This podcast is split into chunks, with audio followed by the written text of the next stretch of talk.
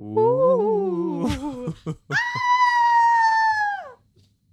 Coming in with a scream. Hi. Hi. Welcome. Welcome to Ghostlight. I'm Chase, I'm Lena. and this is our hundredth take on trying to record a podcast trailer It's for you hard. all. It's hard, folks. Ghostlight is a paranormal theater history podcast that explores haunted theaters and venues across the world. It is also a part of Connective Theater Company's podcast network, which is a theater company that me and Lena are a part of.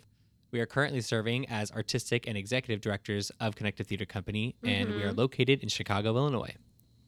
Chase and I have been uh, friends since freshman year of college. And over the years, we both have worked in theater and also uh, explored some haunted locations. I will say Chase is a little more. Into it, I guess. Yeah. yeah. Do you believe in ghosts? yeah. Um, yeah. Yes. No, Then we're gonna yes. have a great yes. time.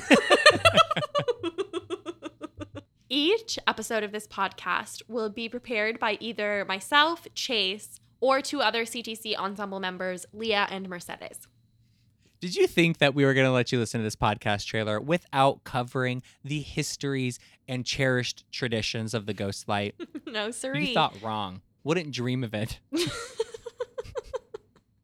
One theory about the ghost light is that it's just there for the safety of the workers and performers at the theater. Which is a little bit boring. So we're going to pepper in some of the more supernatural traditions. Um, some people think that the ghost light is there to appease ghosts that might be responsible for making things go wrong in a theater and its productions, while others believe that the ghost light is there to actually comfort and reassure the ghosts that someone's always going to come home. And that is so cute. So cute. A personal favorite theory of mine is that back in the day, people thought that actors were not going to heaven. And so the ghost light, I know. and so the ghost light is there to, on the stage when the theater goes dark, so that actors stuck in purgatory can continue to act on the stage and uh, fulfill their dreams. wildest theatrical fantasies. Yeah. I love that. That is so sweet. So that's the vibe. As you can see, a little bit of spooky, a little bit of silly. What's not to Um, like? What's not to like? Uh, so be sure to subscribe to Ghostlight today. hmm And follow us on Instagram if you haven't already at GhostlightCTC. And don't forget to leave the light on.